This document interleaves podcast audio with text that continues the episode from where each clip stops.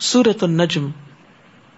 بسم اللہ الرحمن الرحیم والنجم اذا هوا ما ضل صاحبكم وما غوا وما ينطق عن الهوى ان هو الا وحي يوحى. علمه شديد القوى ذو مرة فاستوى وهو بالأفق الأعلى. بسم اللہ الرحمن الرحیم والنجم اذا هوا ما ضل صاحبكم وما غوا ستارے کی قسم جب وہ ڈوبنے لگے، تمہارا ساتھی نہ تو راہ بھولا ہے اور نہ بھٹکا ہے۔ وہی الہی اور ستاروں دونوں کو ساتھ ساتھ ذکر کیا گیا ہے۔ کیونکہ ستارے آسمان کی زینت ہے اور وہی الہی زمین کے لوگوں کی زینت ہے یعنی انسانوں کو سنوارنے والی ہے۔ اگر امبیا سے وراثت میں حاصل ہونے والا علم نہ ہوتا تو لوگ کالی رات سے بھی زیادہ شدید تاریکی میں ہوتے۔ وہ عن الحوا ان ہوا اللہ واہ اور وہ اپنی خواہش نفس سے کچھ بھی نہیں کہتے۔ جو کچھ وہ کہتے ہیں وہ وہی ہوتی ہے، جو ان پر نازل کی جاتی ہے۔ تو نبی صلی اللہ علیہ وسلم ہمیشہ حق بات کہا کرتے تھے، سچ بولتے تھے۔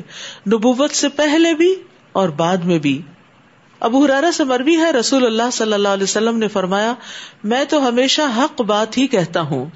آپ کے کسی صحابی نے ارض کیا کہ اللہ کے رسول، آپ تو ہمارے ساتھ ہنسی مذاق بھی کرتے ہیں۔ آپ نے فرمایا، میں ہنسی مزاح میں بھی ہمیشہ حق بات ہی کہتا ہوں۔ آپ نے یہ بھی فرمایا کہ جس چیز کے بارے میں میں تمہیں خبر دوں کہ وہ اللہ کی طرف سے ہے تو وہ ایسی بات ہے جس میں کوئی شک نہیں۔ یعنی قرآن کے علاوہ وہی کی وہ قسم جو آپ پر اترتی تھی جس کے مطابق پھر آپ لوگوں کے درمیان فیصلے کرتے یا آپ ان کو کوئی تعلیمات دیتے، تو اس کو بھی اسی طرح ماننا چاہیے کیونکہ آپ ہمیشہ سچ بولتے تھے۔ اور آپ نے فرمایا کہ جو میں تمہیں بتاتا ہوں، اس میں کوئی شک کی بات نہیں۔ یعنی مثلاً کیا بتاتے ہیں؟ فجر کی نماز کی اہمیت۔ تو اس میں ہمیں شک نہیں کرنا چاہیے۔ اثر کی نماز کی اہمیت اس میں شک نہیں کرنا چاہیے۔ کیوں؟ اس لیے کہ آپ صلی اللہ علیہ وسلم کی صحیح احادیث موجود ہیں۔ تو حدیث کا پڑھتے ہوئے بھی ایک یقین رکھنا چاہیے کہ نبی صلی اللہ علیہ وسلم نے جو ہمیں بتایا ہے وہ سچ بتایا ہے اور اس کے مطابق ہمیں اجر بھی ملے گا ان شاء اللہ اللہ شدید القوا ذو مرت ان فستوا یہ انہیں زبردست قوتوں والے یعنی جبریل نے سکھائی ہے یعنی وہی وہ لاتے ہیں۔ جو بڑا زور آور ہے وہ سامنے آ کھڑا ہوا جبکہ وہ بالائی افق پر تھا۔ نبی صلی اللہ علیہ وسلم نے جبریل علیہ السلام کو اس وقت اصلی شکل میں دیکھا تھا۔ پھر وہ نزدیک ہوا، پھر اور آگے بڑھا، پھر دو کمانوں یا اس سے کم فاصلہ رہ گیا یعنی جبریل اور نبی صلی اللہ علیہ وسلم کے بیچ میں۔ پھر اللہ نے اپنے بندے کی طرف وہی کی جو کرنا تھی، جو کچھ اس نے آنکھ سے دیکھا، دل نے اسے جھوٹ نہیں سمجھا۔ اب کیا تم اس بات میں جھگڑا کرتے ہو جو اس نے آنکھوں سے دیکھا؟ تم مانتے نہیں، پیغمبر جو ہے وہ تو ہمیشہ سچ بات کہتے ہیں۔ اور اگر وہ کہتے ہیں کہ انہوں نے فرشتے کو دیکھا اور فرشتہ ان کے پاس وہی لایا، تو اس معاملے میں بھی وہ بالکل سچ کہہ رہے ہیں۔ نزلتن اخرا اند سدرت المنتہا اور ایک اور مرتبہ بھی اس نے جبریل کو سدرت المنتہا کے پاس دیکھا۔ وہ کب؟ میراج کے موقع پر۔ اور کس طرح دیکھا کہ ان کے چھ سو پر تھے جن سے موتی اور یاقوت جڑ رہے تھے۔ سدرت المنتہا کیا ہے؟ جس کے پاس یہی جنت الما ہے۔ جنت الما کے بارے میں کہتے ہیں کہ آدم علیہ السلام اور رضرت ابا اسی جنت میں تھے۔ جبکہ اس سدرا پر چھا رہا تھا، جو کچھ چھا رہا تھا۔ تو نبی صلی اللہ علیہ وسلم جب معراج کے موقع پر تشریف لے گئے اور آپ نے سدرت المنتہا کو دیکھا، تو اس کے بارے میں عبداللہ بن مسعود کہتے ہیں کہ جب رسول اللہ صلی اللہ علیہ وسلم کو اسرا کروایا گیا تو آپ کو سدرت المنتہا تک لے جایا گیا۔ اور وہ چھٹے آسمان پر ہے۔ وہ سب چیزیں جنہیں زمین سے اوپر لے جایا جاتا ہے، اس تک پہنچتی ہیں۔ اور وہاں سے انہیں لے جایا جاتا ہے۔ اور جو اوپر سے نیچے لاتے ہیں، وہ بھی وہاں تک جاتی ہیں، پھر وہاں سے انہیں وصول کیا جاتا ہے۔ اور پھر اس کا کیا مانا ہے کہ سدرت المنتہا کو کسی چیز نے ڈھانپ رکھا تھا، تو اس کے بارے میں ابن مسعود کہتے ہیں کہ سونے کے پتنگوں نے۔ اور ایک اور روایت میں ہے کہ نبی صلی اللہ علیہ وسلم فرماتے ہیں، پھر جبریل مجھے سدرت المنتہا کی طرف لے گئے۔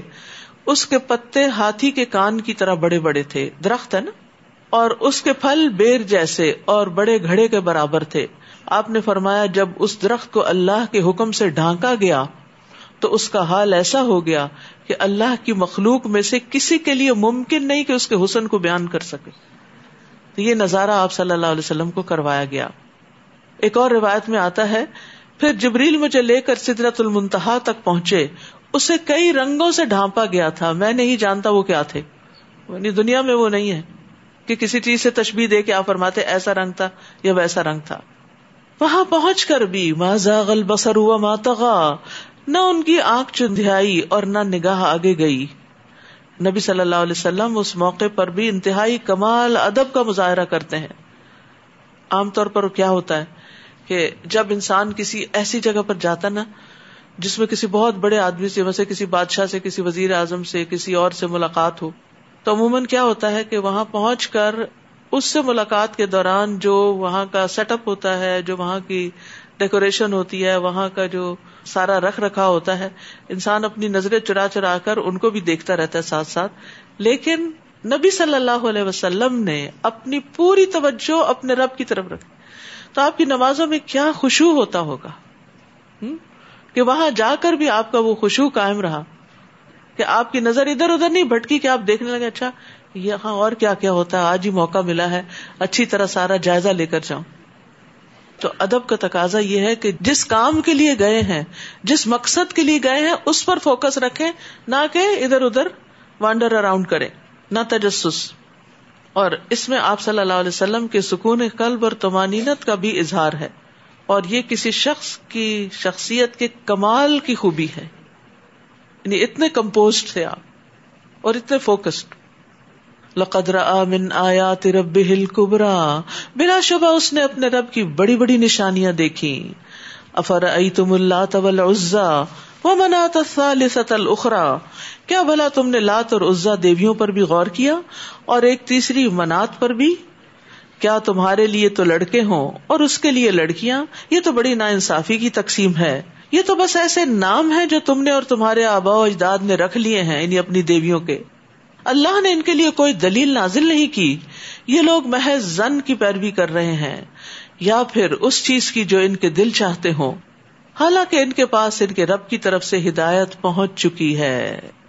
یہاں اشارہ ہے قریش کی ان دیویوں کی طرف جنہیں انہوں نے خود ساختہ نام دے رکھے تھے اور ان سے خود ساختہ کرامات منسوب کر رکھی تھی امل انسان ما تمنا فل اللہ آخرت اولا انسان جیسی بھی آرزو کرے کیا وہ اسے مل جاتی ہے؟ یعنی کیا جو ہم چاہیں وہ ہمیں سب مل جائے گا؟ آخرت اور دنیا کا پورا اختیار تو اللہ ہی کو ہے۔ یہ بات ہے سمجھنے کی۔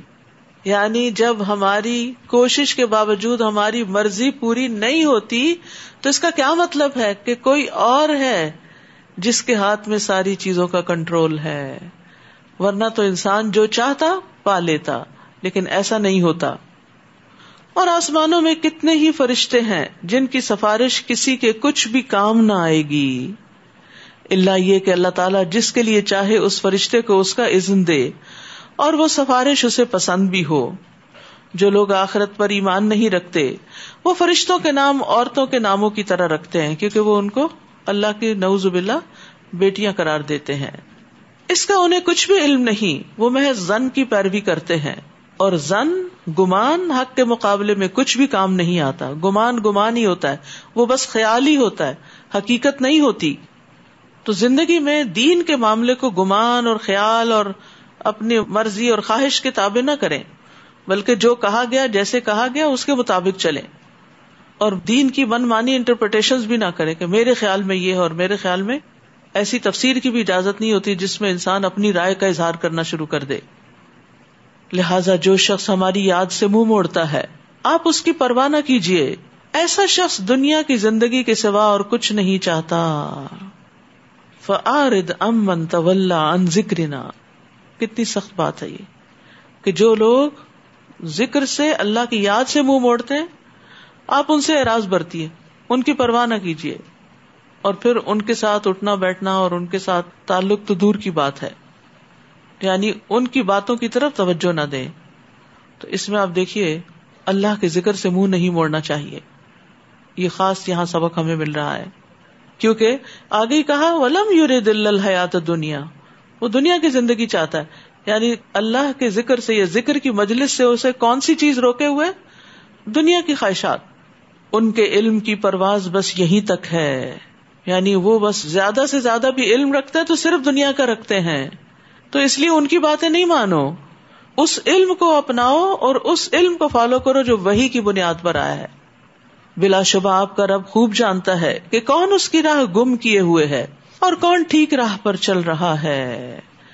یہاں ایسے لوگوں کی طرف اشارہ کیا گیا ہے جو دنیاوی معاملات میں تو بہت علم رکھتے ہیں، بہت سمجھ رکھتے ہیں، لیکن دین کے معاملے میں بالکل کورے نا واقف تو یہاں اللہ تعالیٰ نے ان کی عقل کو کامل نہیں کرار دیا۔ ان کو آخرت کے علم والوں سے کم درجے میں رکھا ہے۔ یعنی ایک شخص ہے جس کے پاس صرف دنیا کا علم ہے، دین کا نہیں۔ ایک وہ ہے جس کے پاس صرف دین کا اور دنیا کا نہیں۔ اور ایک وہ ہے جس کے پاس دین کا بھی ہے اور دنیا کا بھی ہے۔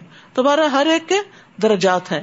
لیکن دین کا علم نہ ہو اور صرف دنیا کے علم پر مروب ہونا یہ کوئی عقل مندی کی بات نہیں۔ اور جو کچھ آسمانوں اور زمین میں ہے، سب اللہ ہی کا ہے۔ جس کا تقاضا یہ ہے کہ وہ برائی کرنے والوں کو ان کے اعمال کا بدلا دے۔ اور جن لوگوں نے اچھے عمل کیے، انہیں اچھا بدلا دے۔ جو کبیرہ گناہوں اور بے حیائی کے کاموں سے بچتے ہیں اللہ یہ کہ چھوٹے گناہ ان سے سرزد ہو جائیں۔ بلا شبہ، آپ کے رب کی مغفرت بہت وسیع ہے۔ وہ تمہاری اس حالت کو بھی خوب جانتا ہے۔ جب اس نے تمہیں زمین سے پیدا کیا اور اس حالت کو بھی جب تم اپنی ماں کے بتنوں میں جنین تھے، لہذا تم اپنے پاک ہونے کا دعوی نہ کرو۔ وہی بہتر جانتا ہے کہ پرہیزگار کون ہے۔ ہوا عالم بمن تقا تو یہاں پر جس چیز کا ذکر خاص طور پر کیا گیا ہے، وہ کیا ہے کہ بڑے بڑے گناہ جو ہیں، ان سے انسان بچے اگر تو چھوٹے گنا لمم ہوتے ہیں، چھوٹا موٹا ملبس ہو جانا کسی چیز میں، اس کو پھر رب معاف کر دیتا ہے۔ پھر اسی طرح یہ ہے کہ فلاں تو زکو انفسا کم بھی قابل توجہ ہے کہ انسان کو اپنے آپ کو پاکیزہ قرار نہیں دینا چاہیے کہ میں بڑا نیک ہوں۔ اپنے آپ کو دوسروں سے بہتر نہیں سمجھنا چاہیے۔ کیونکہ آپ دوسروں کی زندگی کا پورا احاطہ نہیں کر سکتے کہ ان کی زندگی میں کون کون سے نیک امال ہے تو یہ تو زکو کون ہے یعنی کون تزکیہ کرتے ہیں اپنا؟ کل بھی کہتے ہیں، لوگ نیک عمل کرتے ہیں، پھر نیک عمل کرنے کے بعد کہتے ہیں، یہ ہماری نمازیں ہیں، یہ ہمارے روزے ہیں، یہ ہمارا حج ہے یہ ہمارا جہاد ہے، تو اللہ تعالیٰ نے ان کے بارے میں یہ آیت نازل کی کہ وہ زیادہ جاننے والا کون نیک ہے اور کس نے اطاعت کی اور کس نے اپنا عمل اللہ کے لیے خالص کیا۔ اسی طرح ایسے نام بھی نہیں رکھنے چاہیے کہ جن سے انسان کی بہت کوئی بڑائی ظاہر ہوتی ہو۔ جیسے نیک بی بی نام رکھ لیتے تو ایک خاتون کا نام جو تھا وہ برا تھا۔ تو آپ نے اس کا نام زینب رکھ دیا اور برا نام رکھنے سے منع کیا۔ آپ نے فرمایا اپنے آپ کو نیک اور سالے نہ کہلواؤ۔ اللہ تم میں سے نیک بندوں کو خوب جانتا ہے۔ تو پوچھا کہ ہم کیا نام رکھے تو آپ نے فرمایا زینب نام رکھ لو۔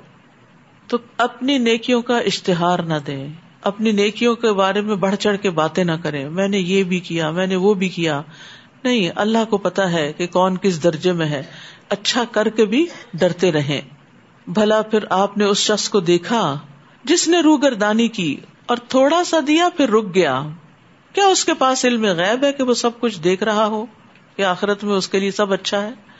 کیا اسے ان باتوں کی خبر نہیں پہنچی جو موسا کے صحیفوں میں ہے اور ابراہیم کے صحیفوں میں بھی جس نے عہد کو پورا کیا؟ کیا تھی وہ باتیں؟ کیا ہے وہ کامن تعلیمات؟ اللہ تذر واضر وزرا اخرا، کہ کوئی بوجھ اٹھانے والا دوسرے کا بوجھ نہیں اٹھائے گا۔ ہر شخص کو اپنے گنا اپنے کندھوں پہ لادنے پڑیں گے۔ وہ اللہ سلیل انسان اللہ ماسا اور یہ کہ انسان کے لیے وہی کچھ ہے جو اس نے کوشش کی۔ یعنی انسان کو اپنی کمائی کا ہی بدلا ملے گا۔ دوسروں کا کام ہمیں فائدہ نہیں دے گا۔ وہ انسا سوفا یورا اور یہ کہ اس کی کوشش جلد ہی دیکھی جائے گی۔ ثم یجزا الجزا الفا پھر اسے اس کا پورا پورا بدلا دے دیا جائے گا۔ وہ ان الا رب اور یہ کہ سب کو آپ کے رب ہی کے پاس پہنچنا ہے۔ وہ ان ہوا ادہ کا و اب کا وہ ان ہوا امات و احیا وہ ان خلق الزوجین الذکر والانثى من نطفة اذا تمنا اور یہ کہ وہی ہنساتا اور رلاتا ہے، اور یہ کہ وہی مارتا اور زندہ کرتا ہے، اور یہ کہ اسی نے نر اور مادہ کی دو قسمیں پیدا کی ہیں، نطفے سے، جبکہ وہ رحم میں ٹپکایا جاتا ہے۔ اب دیکھیے کہ یہ ہنسنا اور رونا، اس کا طریقہ بھی اللہ نے ہی سکھایا ہے۔ جانوروں کے اندر آپ دیکھیں گے کہ ان کو ہنسنا نہیں آتا۔ آپ ان کے سامنے اچھی سے اچھی غذا رکھ دیں۔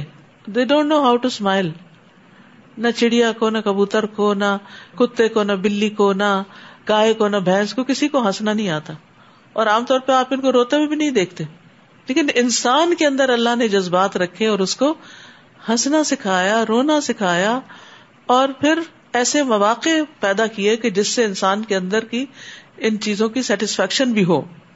تو یہ پہلی زندگی کی ساری باتیں کر کے اللہ کی قدرت ظاہر کر کے پھر فرمایا اور یہ کہ دوسری بار زندہ کرنا بھی اس کے ذمہ ہے۔ جس نے پہلی بار پیدا کیا وہ دوبارہ بھی پیدا کرے گا۔ اور یہ کہ وہی دولت مند بناتا اور مفلس کرتا ہے، تمہاری مال اور رسک بھی اللہ کے ہاتھ میں ہے۔ اس لیے اسی کی طرف توجہ کرو۔ یہ سب بتانے کا مقصد کیا ہے؟ کہ ان سارے حالات اور مواقع پر اپنے رب کی طرف رجوع کرو۔ اور یہ کہ وہی شیرا ستارے کا مالک ہے۔ یعنی شیرا ستارے کو مت پوجو، وہ اللہ کی مخلوق ہے۔ اور یہ کہ اسی نے آد اولا کو ہلاک کیا۔ اور سمود کو بھی، حتیٰ کہ کوئی بھی باقی نہ چھوڑا۔ اور اس سے پہلے قوم نوح کو بھی ہلاک کیا، کیونکہ وہ لوگ بھی بہت ظالم اور سرکش تھے۔ اہوا فغشا ما غشا فبی ربی کا تتمارا اور اسی نے الٹائی ہوئی بستی کو گرا مارا۔ قوم لوت کی بستی کی طرف اشارہ ہے۔ پھر اس پر تباہی چھا گئی، جس نے اس بستی کو پوری طرح ڈھانپ لیا۔ پستو اے انسان اپنے رب کی کن کن نعمتوں میں شک کرے گا۔ اب آپ ذرا کمپیئر کریں عربی عبارت اور اردو ترجمے کو۔ نو کمپیرزن تو عربی میں جب قرآن سمجھ میں آتا ہے تو وہ دل پہ اور ہی طرح اثر کرتا ہے۔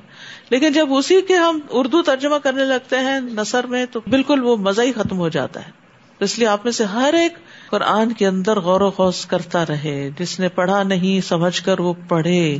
اور پھر جب بھی پڑھے یا پڑھائے، کچھ نہ کچھ اس کے معنی کے اندر ضرور غور کرے۔ اور اس کے لیے بہترین ہے کہ اگر آپ لفظی ترجمے والے قرآن سے تلاوت کریں، تو جو لفظ بھولے فٹ اس کا ترجمہ ساتھ دیکھ لیں کہ کس لفظ کو کس طرح بیان کیا گیا۔ یہ نبی بھی پہلے ڈرانے والوں میں سے ایک ڈرانے والا ہے۔ ازفت العظفا لئی صلاح مندون اللہ کا شفا آنے والی گھڑی قریب آ پہنچی ہے ان قیامت قریب ہے۔ اللہ کے سوا کوئی اسے ہٹانے والا نہیں۔ کیا تم اس بات سے تعجب کرتے ہو اور تم ہنستے ہو مگر روتے نہیں؟ تم کھیل کود میں پڑھ کر اس سے غافل ہو چکے ہو۔ دنیا کی رونقوں میں گم ہو کے قرآن سے غافل ہو۔ یہاں لفظ سامدون استعمال ہوا ہے۔ سامدون سمود سے ہے، جس کا مانا ہے گیت گانا۔ اور سمود کہتے ہیں غافل ہونے اور چیزوں کو فراموش کر دینے کو۔ کیونکہ گیت گانے جو ہیں، وہ غفلت اور فراموشی کا سبب بنتے ہیں۔ انسان کو غافل کرتے ہیں۔ اس کی مثال کیا ہے؟ مثلاً آپ کے دل پہ کوئی غم ہے، کوئی بوجھ تو اب اگر آپ میوزک میں یا کسی ایسی چیز میں انوالو ہو جائیں گے تو آپ کو وقتی طور پر وہ سب کچھ غم غلط ہو جائے گا۔ اسی طرح اگر کوئی اچھی باتیں آپ نے یاد کی ہوئی ہیں، کوئی دل میں ایمان خوشو و خزو ہے، تو ایسی چیزوں میں مشغول ہو کر آپ کے دل سے وہ بھی نکل جائے تو یہ گانا بجانا ایک ایسی چیز ہے کہ جو انسان کو آخرت سے غافل کرتی ہے، اپنی دنیا کے فرائض سے غافل کرتی ہے، اپنی ذمہ داریوں کے احساس سے بے خبر کر دیتی ہے۔ فسجد اللہ و ابدو بس اللہ کے آگے سجدہ کرو اور اسی کی بندگی بجا لاؤ۔ سورت القمر۔ بسم اللہ الرحمن الرحیم۔ اقتربت الساعة وانشق القمر۔ وإن يروا آية يعرضوا ويقولوا سحر مستمر وكذبوا واتبعوا أهواءهم وكل أمر مستقر ولقد جاءهم من الأنباء ما فيه مزدجر۔ بسم الله الرحمن الرحيم اقتربت الساعة وانشق القمر۔ قیامت کی گھڑی قریب آ گئی اور چاند پھٹ گیا۔ یہ نبی صلی اللہ علیہ وسلم کا ایک معجزہ تھا۔ یہ کافر خواہ کوئی معجزہ دیکھ لیں تو اس سے منہ موڑ لیتے ہیں۔ یعنی پھر بھی ایمان نہیں لائے۔ حالانکہ انہوں نے اپنی آنکھوں کے سامنے چاند کو دو حصوں میں پھٹتے اور پھر جڑتے ہوئے دیکھا۔ اور کہتے ہیں کہ یہ تو جادو ہے جو ہمیشہ سے چلا آ رہا ہے۔ معجزے کو جادو قرار دے دیا۔ اور انہوں نے اسے جھٹلایا اور اپنی خواہشات ہی کی پیروی کی، جبکہ ہر کام کا ایک وقت مقرر ہے۔ یاد رکھیے، خواہش پرستی جو ہے، یہ حق کو جھٹلانا آسان کر دیتی ہے۔ پھر انسان حق اور باطل کو خلط ملت کر دیتا ہے۔ ہدایت اور بھلائی کو دیکھ نہیں پاتا۔ تو ہر عمل کرنے والا جو ہے وہ کہیں نہ کہیں پہنچنے والا ہے۔ جیسا عمل ہوگا، ویسا ہی انجام ہوگا۔ وہ کل امر مستقر من الانباء ما فيه مزدجر۔ حکمت فما تغن النذر۔ اور ان لوگوں کو پہلی قوموں کی خبریں مل چکی ہیں، جن میں کافی تمبی ہے۔ ان میں کامل دانائی کی باتیں ہیں، لیکن یہ تمبی ہاتھ ان کے کسی کام نہ آئی لہذا آپ ان کی پرواہ نہ کیجیے جس دن پکارنے والا ایک ناگوار چیز کی طرف پکارے گا یعنی حشر کے میدان کی طرف تو یہ لوگ سہمی سہمی نگاہوں سے اپنی قبروں سے یوں نکل آئیں گے جیسے بکھری ہوئی ٹڈیاں ہوں۔ اچھل اچھل کے باہر نکل کے آ جائیں گے قبروں سے۔ تہوں کی تہوں میں جو لوگ پڑے ہوئے ہوں گے زمین میں، جو ڈیپسٹ بھی ہوں گے، سب نکل کے باہر۔ خوشان اب ان کی آنکھیں جو ہے وہ سہمی ہوئی ہوں گی، ڈرے ہوئے ہوں گے، گھبرائے ہوئے ہوں گے۔ کہ یہ سب کیا ہو رہا ہے؟ تو آنکھ کا جو خوشبو اور دبنا اور جھکنا ہوتا ہے نا، وہ ذلت کی علامت ہوتا ہے۔ وہ پکارنے والے کی طرف دوڑے جا رہے ہوں گے، اس دن کافر کہیں گے، یہ دن تو بڑا کٹن ہے۔ مومنوں کے لیے وہ دن آسان ہوگا، لیکن کافروں کے لیے یہ دن بڑا سخت ہوگا۔ نبی صلی اللہ علیہ وسلم نے قرآن مجید کی سایت یوم یقوم الناس رب العالمین کے بارے میں فرمایا، نصف یوم کی مقدار پچاس ہزار سال کے برابر ہے۔ اور یہ مدت مومن کے لیے بڑی معمولی ہوگی، جیسا کہ سورج ڈلنے سے غروب ہونے تک کا وقت ہو۔ یعنی اتنا لمبا وقت مومن کے لیے بہت چھوٹا ہو جائے گا۔ قیامت کے دن کی مشقت بھی مومن کے لیے کم ہوگی۔ اس وقت سب لوگ پسینے کی لگام منہ میں ڈالے ہوئے ہوں گے اور رہے مومن تو ان پر وہ زکام کی طرح ہوگا۔ اور کافر پر موت جیسی کیفیت تاری ہو جائے گی۔ موت جیسی سختی۔ یاد رکھیے، اگر ہم آخرت کے دن کو مانتے ہیں نا تو ہمیں اس دن کی تیاری کرنی چاہیے۔ اور اس دن کی کیفیات کا بھی پتا ہونا چاہیے۔ کتنا ٹائم لگے گا؟ کتنی دیر میں فارغ ہو جائیں گے؟ کیسی کیفیت ہوگی؟ لوگ کیسے ہوں گے؟ یہ ساری معلومات قرآن مجید میں بھی ہے اور ان کے بارے میں کتابیں بھی لکھی گئی ہیں۔ تو اس لیے آخرت کا تذکرہ انسان کے اعمال کو درست کرنے کے لیے بڑا مفید رہتا ہے۔ جس کو آخرت کا غم لگ جاتا ہے، وہ دنیا کا غم بھول جاتا ہے۔ اس کے نزدیک دنیا کے بڑے بڑے مسائل بہت چھوٹے ہو جاتے ہیں، بہت حقیر ہو جاتے ہیں۔ وہ سوچتا ہے یہ کیا مسئلہ ہے؟ مسئلہ تو آخرت ہے۔ یہ نقصان کیا ہے؟ اصل نقصان تو آخرت کا ہے۔ یہ ناکامی کیا ہے؟ اصل ناکامی تو وہاں ہے۔ تو انسان کے لیے دنیا بھی آسان ہو جاتی ہے۔ وہ کہتا ہے کہ یہاں چند دن کے لیے ہو یہاں کی ہر چیز برداشت ہو سکتی ہے۔ فکر کرو اس دن کی اور تیاری کرو اس دن کی۔ کدبت قبل قوم نوح ان سے پہلے نو علیہ السلام کی قوم جھٹلا چکی ہے۔ انہوں نے ہمارے بندے کو جھٹلا دیا اور کہنے لگے، یہ دیوانہ ہے اور اس کو جھڑک دیا گیا۔ یہ نبی صلی اللہ علیہ وسلم کو تسلی دینے کے لیے بتایا جا رہا ہے کہ آپ سے پہلے پیغمبروں پر بھی بڑی بڑی مشکلات گزری ہیں۔ چنانچہ انہوں نے اپنے رب سے دعا کی، انی مغلوب فنتصر میں مغلوب ہو چکا، تو ان سے بدلا لے لے۔ فتحنا ابواب السماء بماء منہمر۔ تب ہم نے موسلا دھار بارش سے آسمان کے دروازے کھول دیے اور زمین کو پھاڑ کر ہم نے کئی چشمے بہا دیے۔ نیچے اور اوپر کا پانی ایک ایسے کام کے لیے مل گیا جو مقدر ہو چکا تھا۔ اور نو علیہ السلام کو ہم نے ایک تختوں اور کیلوں والی کشتی پہ سوار کر دیا جو انہوں نے خود ہی بنائی تھی۔ جو ہماری آنکھوں کے سامنے چل رہی تھی، یہ بدلا اس شخص کی خاطر دیا گیا تھا جس کا انکار کیا گیا۔ اور اس کشتی کو ہم نے ایک نشانی بنا کر چھوڑ دیا۔ فہل میں مدکر پھر کیا ہے کوئی نصیحت قبول کرنے والا؟ پھر دیکھ لو میرا عذاب کیسا سخت تھا اور میری تمبیحات کیسی تھی وَلَقَدْ يَسَّرْنَا الْقُرْآنَ لِلذِّكْرِ فَهَلْ مِن مُدَّكِرْ۔ ہم نے اس قرآن کو نصیحت حاصل کرنے کے لیے آسان بنا دیا ہے۔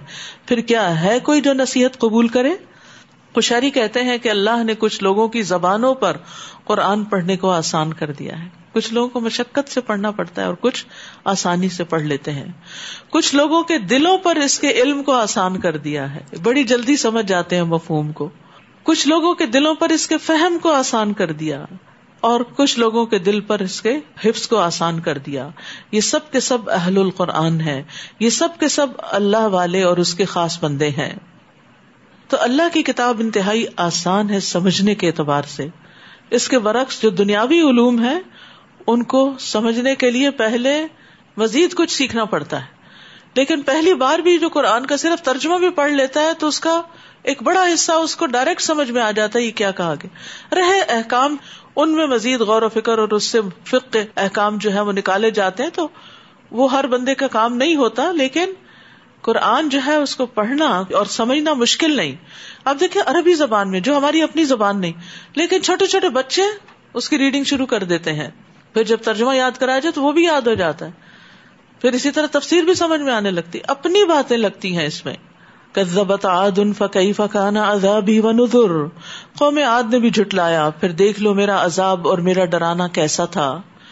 ہم نے ایک منہوس دن میں ان پر سناٹے کی آندھی چھوڑ دی جو مسلسل چلتی رہی۔ وہ لوگوں کو یوں اکھاڑ اکھاڑ کر پھینک رہی تھی، جیسے جڑ سے اکھڑے ہوئے کھجوروں کے درخت کی جڑیں ہوں۔ پھر دیکھ لو میرا عذاب اور میرا ڈرانا کیسا رہا۔ تو یاد رکھیے کہ اللہ کے عذاب اور اللہ کے ڈراوے سے انسان کو ڈرتے ہی رہنا چاہیے اور اس کے لیے فکر کے ساتھ ساتھ دعا بھی کرنی چاہیے۔ خاص طور پر یہ دعا اللہ انی اعوذ بردا کا من سخت کا وہ بھی معافات کا من عقوبت کا اے اللہ، میں پناہ مانگتا ہوں تیری رضا کے ذریعے، تیری ناراضگی سے، تیری معافی کے ذریعے، تیری سزا سے۔ کہ اللہ تو معاف کر دینا، سزا نہ دینا۔ وَلَقَدْ يَسَّرْنَا الْقُرْآنَ لِلذِّكْرِ فَهَلْ مِن مُدَّكِرٍ۔ اور ہم نے اس قرآن کو نصیحت حاصل کرنے کے لیے آسان بنا دیا۔ پھر کیا ہے کوئی نصیحت حاصل کرنے والا؟ قوم سمود نے بھی ڈرانے والوں کو جھٹلایا۔ وہ کہنے لگے، کیا ہم اپنے ہی میں سے ایک اکیلے آدمی کی پیروی کرنے لگے؟ تب تو ہم گمراہی اور دیوانگی میں پڑ گئے۔ کیا ہم میں سے یہی شخص رہ گیا تھا جس پر ذکر نازل کیا گیا؟ نہیں، بلکہ وہ کذاب اور متکبر ہے۔ یہ لوگ کل ہی جان لیں گے کہ کذاب اور متکبر کون تھا۔ اے سالے، ہم اونٹنی کو ان کے لیے آزمائش بنا کر بھیج رہے ہیں۔ تم صبر کے ساتھ ان کے انجام کا انتظار کرو اور انہیں آگاہ کر دو کہ پانی ان کے اور اونٹنی کے درمیان تقسیم ہوگا۔ ہر ایک اپنی باری پر پانی پر آئے گا۔ آخر انہوں نے اپنے ایک ساتھی کو پکارا جو اس کے مارنے کے درپے ہو گیا اور اس کی کونچے کاٹ ڈالی پھر دیکھ لو میرا عذاب اور میرا ڈرانا کیسا تھا۔ ہم نے ان پر ایک ہی گرجدار آواز بھیجی۔ تو وہ یوں ہو گئے جیسے کسی باڑ لگانے والے کی سوکھی اور ٹوٹی ہوئی باڑ ہو۔ ہم نے اس قرآن کو نصیحت حاصل کرنے کے لیے آسان بنا دیا۔ پھر کیا ہے کوئی جو نصیحت قبول کرے؟ کزبت قوم لوت بن قوم لوت نے بھی ڈرانے والوں کو جٹلایا تو ہم نے ان پر پتھر برسائے، مگر لوت کے گھر والوں کو ہم نے سحری کے وقت بچا کر نکال دیا۔ یہ ہماری طرف سے احسان تھا اور ہم شکر کرنے والے کو ایسی ہی جزا دیتے ہیں۔